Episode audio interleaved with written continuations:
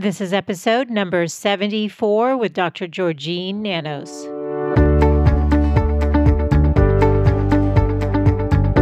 Welcome to the Good Life Coach Podcast. I am your host, Michelle Lamoureux. The intention of this show is to awaken you to your fullest potential. Join me each week for inspiring interviews to elevate an area of your life, as well as interviews with women entrepreneurs who are creating success on their own terms. Each episode provides actionable tips to guide you to design a life you love. Hey there, it's Michelle, and welcome back to the Good Life Coach Podcast. I hope that this episode is reaching you at a time when you and your family are all doing well. We are in unprecedented times, and this is actually, we have an international audience of the show being downloaded in over 70 countries. And so this coronavirus is a worldwide issue, and I record out of San Diego, California, here in San Diego. As of today, on March 20th, where I'm recording the introduction to this show, we are on lockdown. And it started on Thursday night. It was announced, but we've been social distancing. At least my family has for over 2 weeks now. Anyway, depending where you're tuning in from, you're either in a similar situation or you may be heading towards that, especially if you live in the United States. Today's guest was actually a guest back on episode number 7, and I'll link it in the show notes. Today joining us is Dr. Georgine Nanos. Dr. Nanos is a family physician who's been practicing for 18 years. She is the CEO of Kind Health Group, which specializes in concierge primary care, telemedicine, and virtual health coaching throughout the world.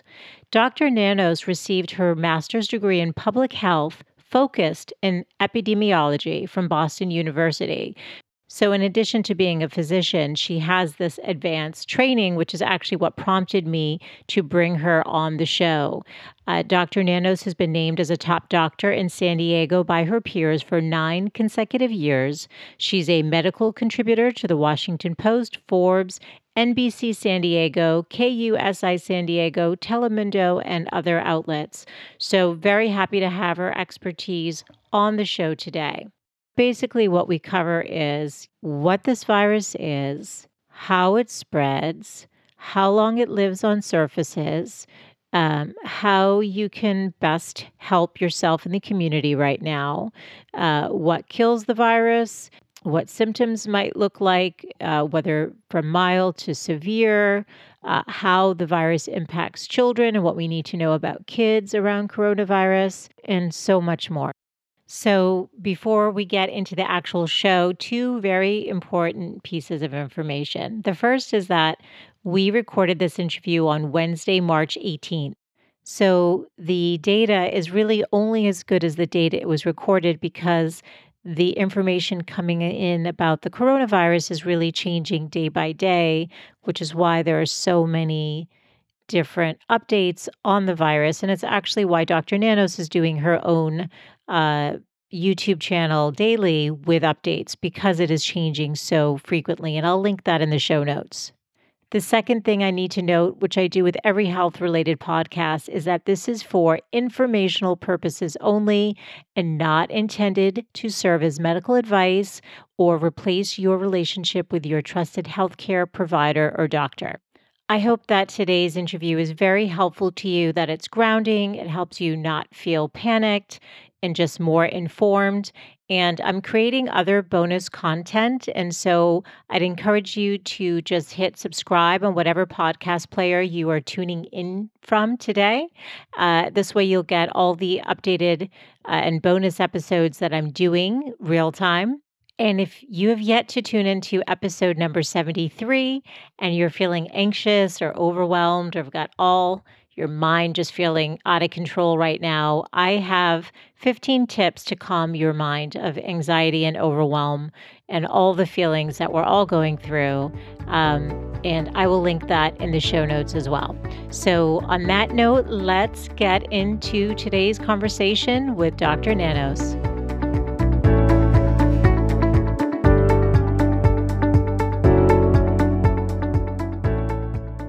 Hi, Dr. Nanos. Thank you for coming back on the show today.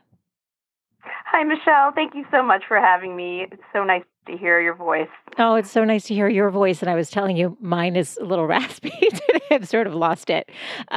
So could you just take a minute, just briefly, just give us an overview of your background, because you happen to have extra credentials, which is the reason that I actually reached out to you to come on today.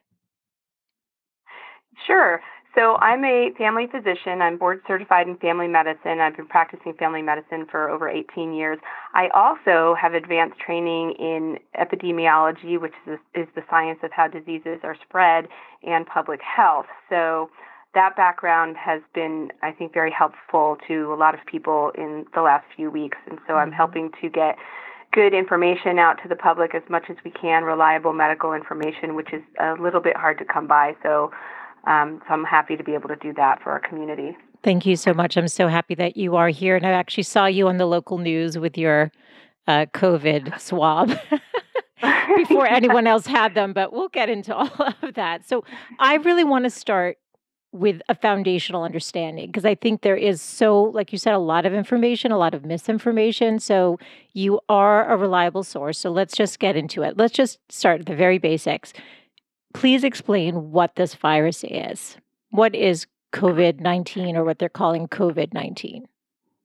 Sure. So it's a strain of the coronavirus, which has been around for a long time, but this is what we call a novel strain, a new strain of it, meaning it has mutated. And, you know, most of the time these viruses originate in animals and then change and can be transmitted to humans, which is what we believe has been happening here. I don't think it's a biological weapon or some diabolical master plan of somebody, some nation. This is just part of nature and how things evolve in nature. And we do see this all the time. What's happening right now that's particularly worrisome is we don't have a treatment, we don't have a vaccine. Mm-hmm. And for young and healthy people, they are not going to have as many serious implications and complications from this disease. But for our older adults over 65, and for people with underlying health complications such as, or health conditions such as heart disease, kidney disease, lung disease, diabetes, people who are immunocompromised, who may have cancer, being treated for cancer, those people are at much higher risk, because what can happen in their situation is that they can experience pneumonia and advanced complications from this upper respiratory illness. And this attacks the respiratory system primarily, starts with, like you would with any cold or flu-like disease, you might initially, if you have mild disease, what we're calling mild disease, have a headache, a sore throat, a dry cough, maybe a low-grade fever, feeling achy, tired, like typical flu-like stuff. Yeah.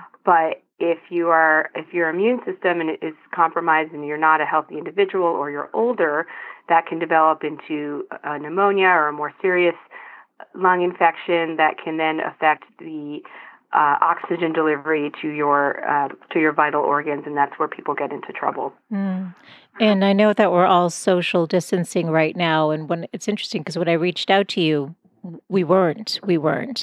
And so now that we're trying to protect this vulnerable population and do our part, it's still very uncertain and a little bit confusing. Can you explain how the virus is spread? Sure. So it is currently spread through what we call person-to-person respiratory droplet contact. And what that means is that if someone is sick and they cough into their hand or sneeze into their hand, or they get any secretions from their face, their nose, their mouth into their hand, and then you shake their hand, or you hug or kiss them, or they come in direct contact with you in some other way, then you are at risk for getting that disease. The virus can live on metal surfaces for what we are now learning a pretty extended period of time. The thinking today, and I preface everything I say with what I said yesterday may not be valid tomorrow, because it does change minute to minute. Wait, let's note what's today's date? March 18th. So we're recording this on March 18th, and I may release it. I normally do it every Wednesday, but because things are changing, I may just release it this week. So I think that would be good because it'll probably be null and void next week. Yeah, so I probably will escalate when it goes out. So did you say on metal surfaces? Or any surface? So on metal, any metal surface, I believe, or I should say stainless steel metal surfaces, it can last potentially 12 hours. It can last on some clothing anywhere from 6 to 12 hours. And so you just have to think about what your hands are touching, because the way this is transmitted is we come in contact with the virus through our hands or direct contact, hugging and kissing someone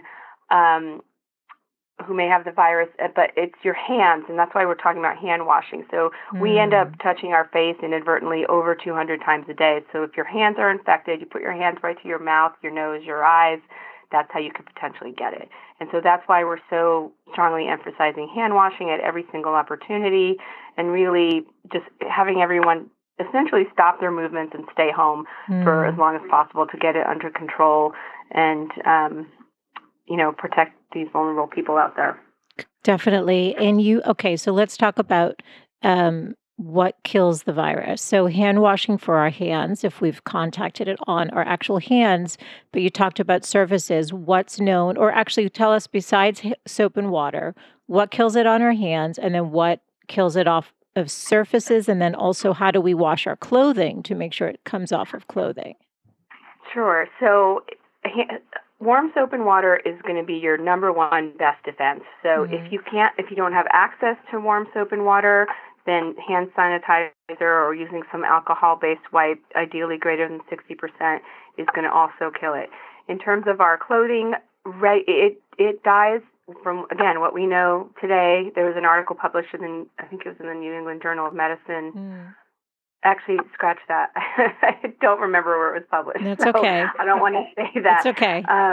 And so there is some evidence to suggest that the virus dies at temperatures of greater than 80 degrees Fahrenheit. So if you can just normally wash your clothes in a normal, hot or warm cycle, I'm a terrible laundry person. I wash everything all together on hot because I don't really care.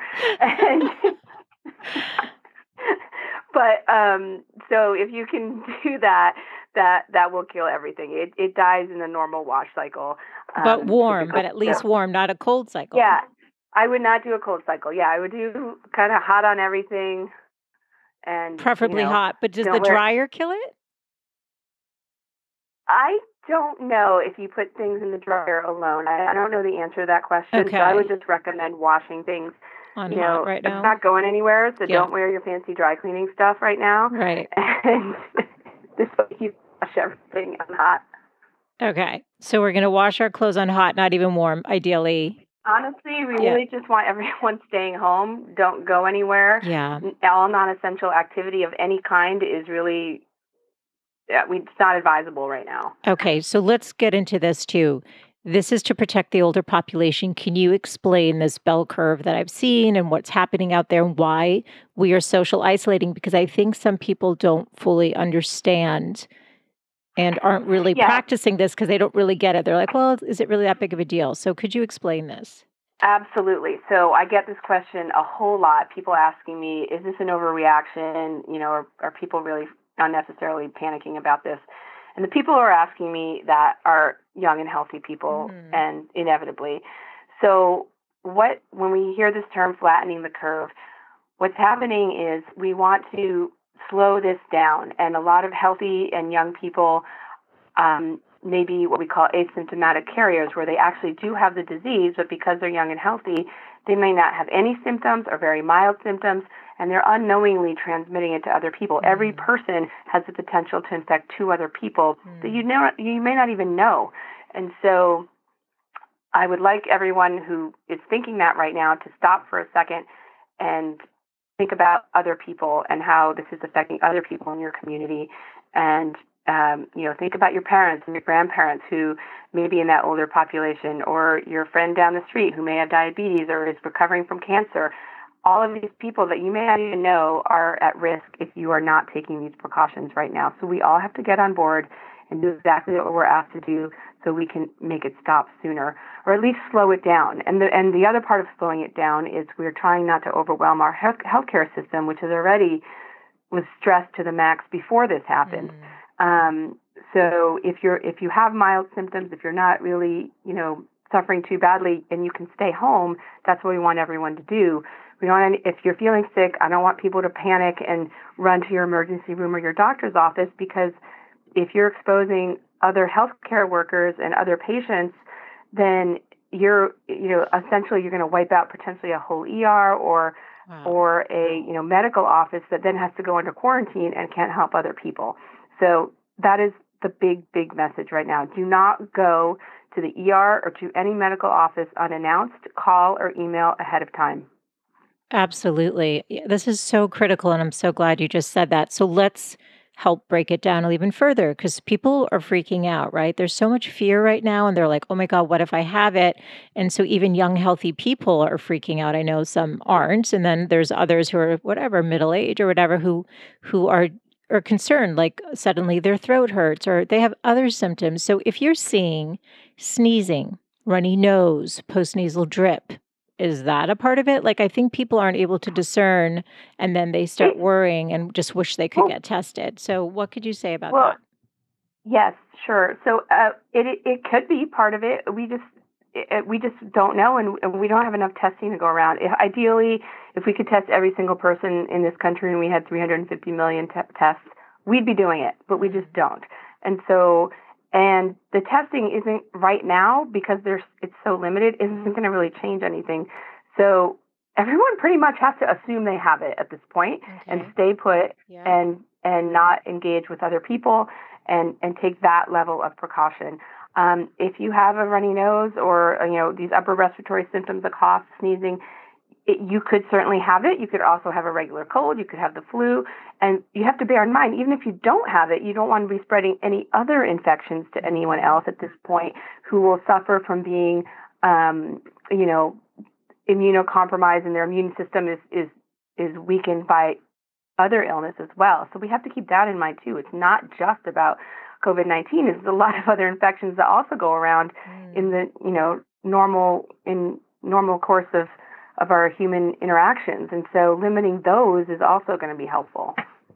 Yeah, no, this is so, so helpful to hear and understand. And just to recap what I'm hearing you say, you may have symptoms. Assume you have it. If you're well and not having trouble breathing, right, or anything that's really like an emergency situation, stay put, keep in touch with your healthcare provider.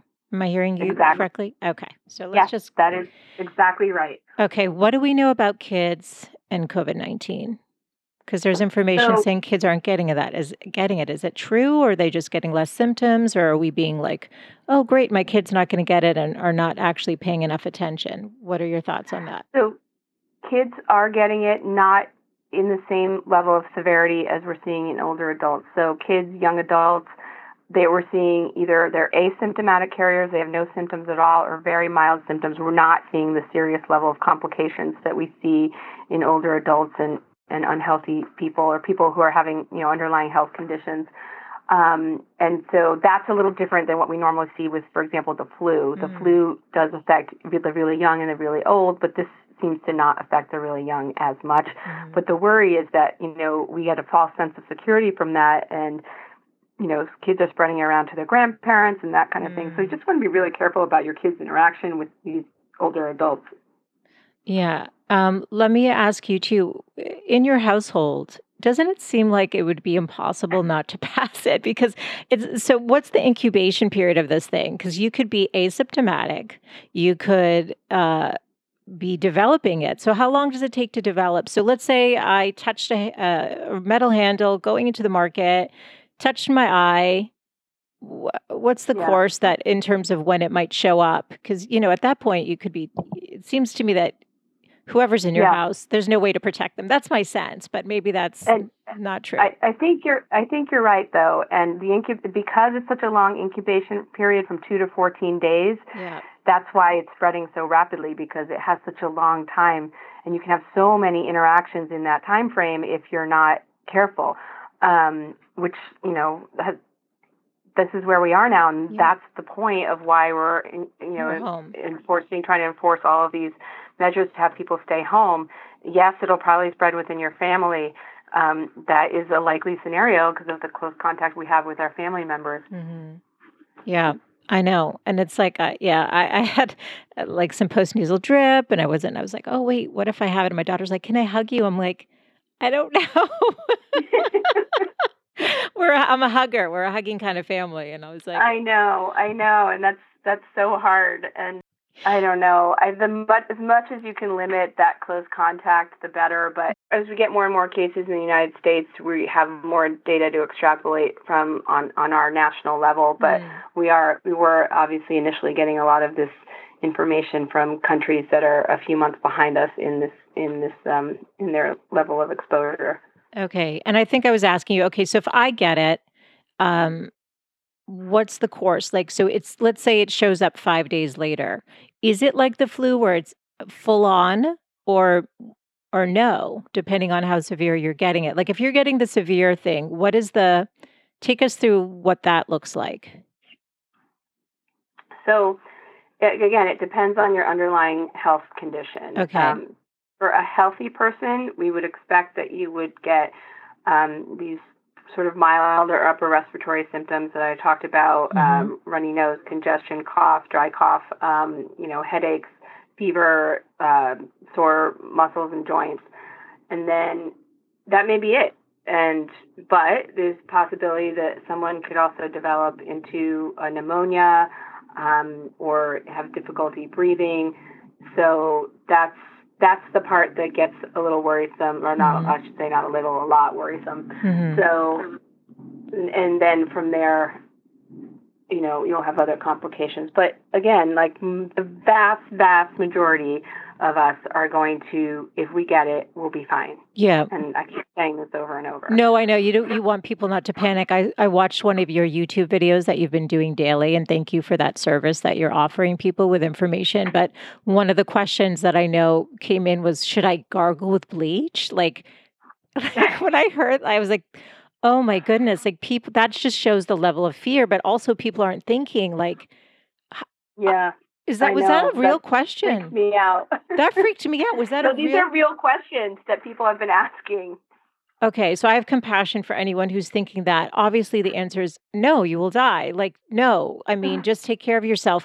How long does it linger in the air? Do we know that? Like if someone's sick or whatever, do HEPA air filters work? Do we know about cleaning? This came in from my community about cleaning the air. So it's going to depend on where you are. It's going to be easier, they'll be less likely to have spread if you're outside. But this was the article I was talking about in the New England Journal of Medicine yesterday, that it can hang in the air as aerosolized for up to 3 hours, which is longer than I had originally thought. And again, this is one study that was just recently published. Mm. And, when we have just one study, we can't necessarily always extrapolate it to the entire population and to the entire behavior of the virus. So, but this just came out yesterday, and I think we just have to, this is another reason why we're just taking all of these extreme precautions and making sure we do have these social distancing behaviors in place for everybody, and really just having everyone stay home. Just because the information is literally evolving every minute, and we are trying to be proactive as best we can. Totally. How do we clean our floors? Somebody else asked this. I'm just giving you the questions from my community now. So here we go. I've always been kind of a freak about germs and infectious diseases, because I'm more exposed to them than the normal person throughout. Since I've been in medicine, which is more like half my life. Mm-hmm. But so I try not to wear my shoes inside the house that I've had outside. As soon as I get home, I tend to change into other clothes. Mm-hmm. And I wash my hands immediately. I notoriously have always had 4 little containers of hand sanitizer in all of my car doors, and so. From the beginning of time, everyone made fun of me, but now they're like, "Hey, can I get one of those?" You're like, "Actually, no. Sadly, you cannot. It's impossible these to are my last any. Four.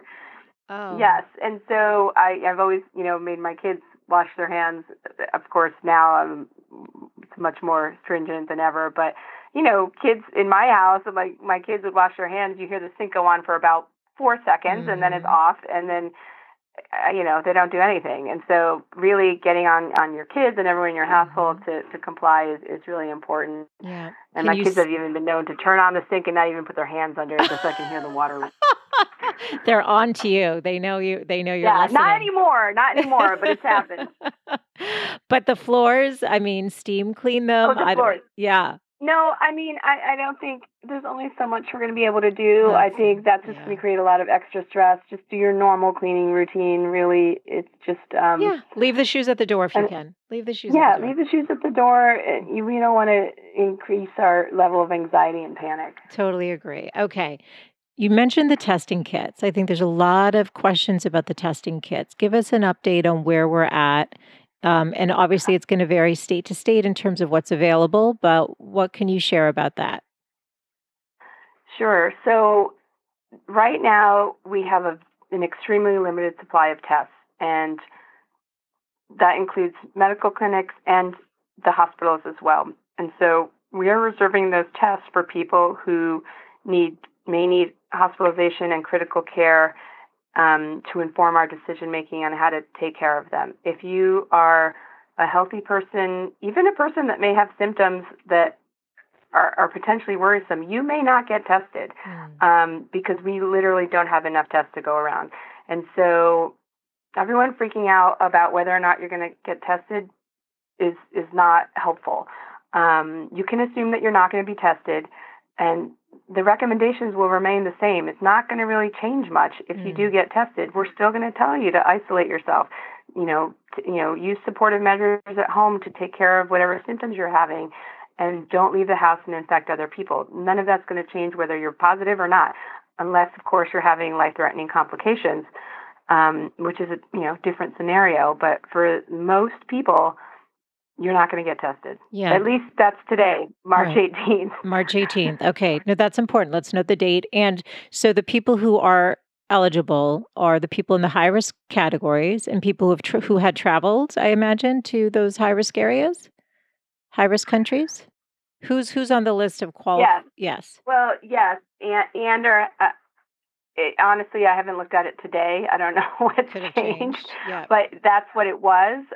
But I imagine as our healthcare system gets more and more overwhelmed, it's going to be harder and harder to just routinely test people like that, because there's so many more important things that we need to address. People, who have other health concerns that are overwhelming the hospital system and the medical clinics. So. Mm. I don't know how realistic it's going to be just because we have such a shortfall of tests. Okay. So if you are, though, in one of those categories, what do you do, the high-risk categories? Do you call your doctor, and they may or may not have tests anyway, if I'm understanding you? Correct. Most of them will have a very limited supply and very strict criteria. And it's going to depend really also, like you said, on your geographic area, what the local spread of disease is, where you are living, and, your exposure. So it's going to vary quite a bit. So you want to, ideally, if you can email your doctor, that would be best, because I know their phones are overrun. Mm. So that would be my recommendation. The last video I saw you do, and I'm sure this changed, it was 3 to 4 days to get back a result from the swab. And if I understand correctly, the swab's done either nasally or in the throat. And correct. Is that the case still? So this is why testing is not very useful right now, because it's not a rapid test. So if you're waiting 3 or 4 days to get a result, just because you were tested doesn't mean, that you could go ahead and, even if you tested negative in that moment, 10 minutes later, you can get it from someone else and pass it on. And so, then, similarly, if you test positive and you don't get the test right away, there's just a big time lag there. So the testing is getting so hung up on the testing is not useful to us right now, totally. Or as a general.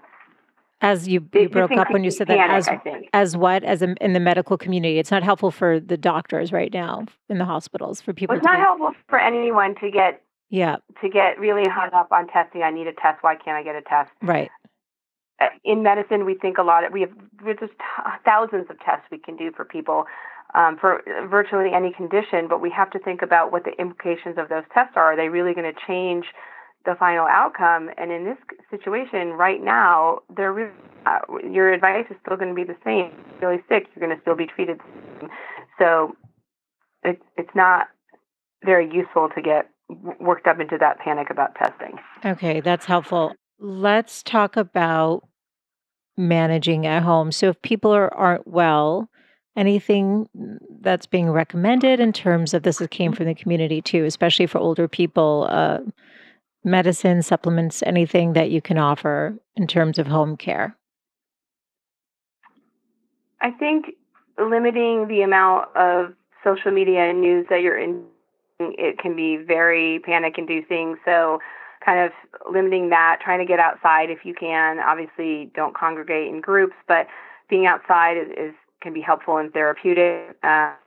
Going for walks, meditating, doing things that are going to help ease your anxiety, I think, mm-hmm. are probably the most critical right now. Mm-hmm. And as I said before, if you have chronic medications that you're taking, make sure that you have those all refilled at this point so that you don't have to worry about that down the road.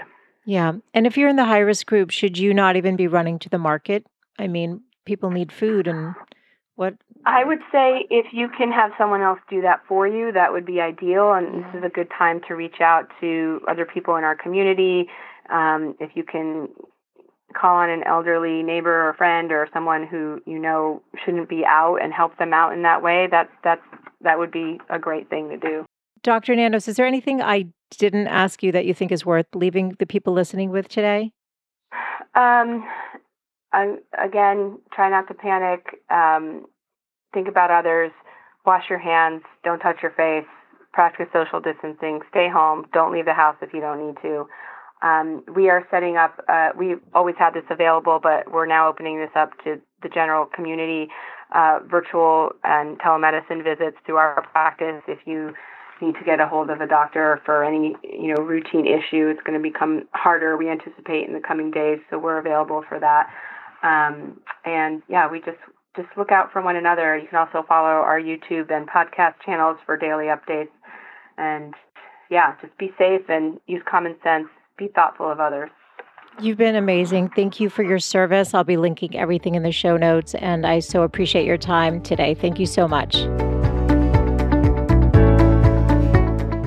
Thanks so much for tuning in today. I hope that it was very useful to you, and all of the show notes will be over at thegoodlifecoach.com/074.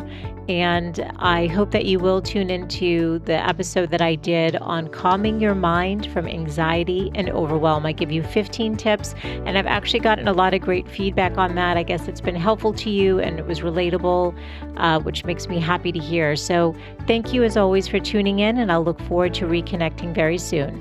Bye for now.